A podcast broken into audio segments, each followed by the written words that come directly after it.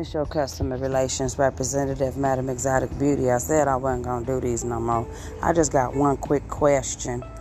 Um, what you gonna do when you can't be fake no more?